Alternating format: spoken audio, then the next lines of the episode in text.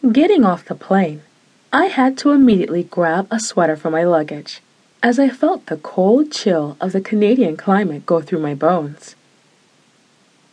There was no denying the fact that this wasn't going to be happy times, especially since I had left my wife Dina at home with the new baby. We both knew that the best way to retire early and make a lot of money was for me to go out west and work at one of the oil refineries.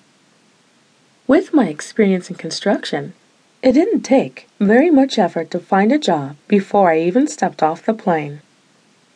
They were apparently going to send a car for me, and when I saw the stretched limousine waiting at the terminal, I couldn't believe my eyes. They were seriously interested in my services and were doing everything in their power to make my stay as pleasant as possible.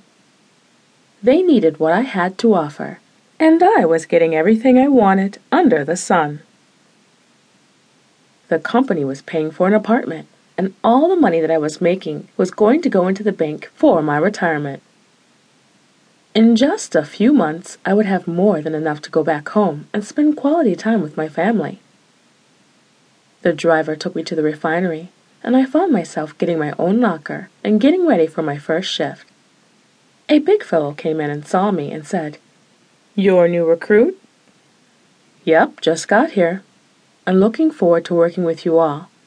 I have many ideas that I want to implement, and I want to get started right away. I remember when I was a new recruit, and you're in for something that is beyond description. What a lucky man you are! And I just wish that I could go back and do it all over again.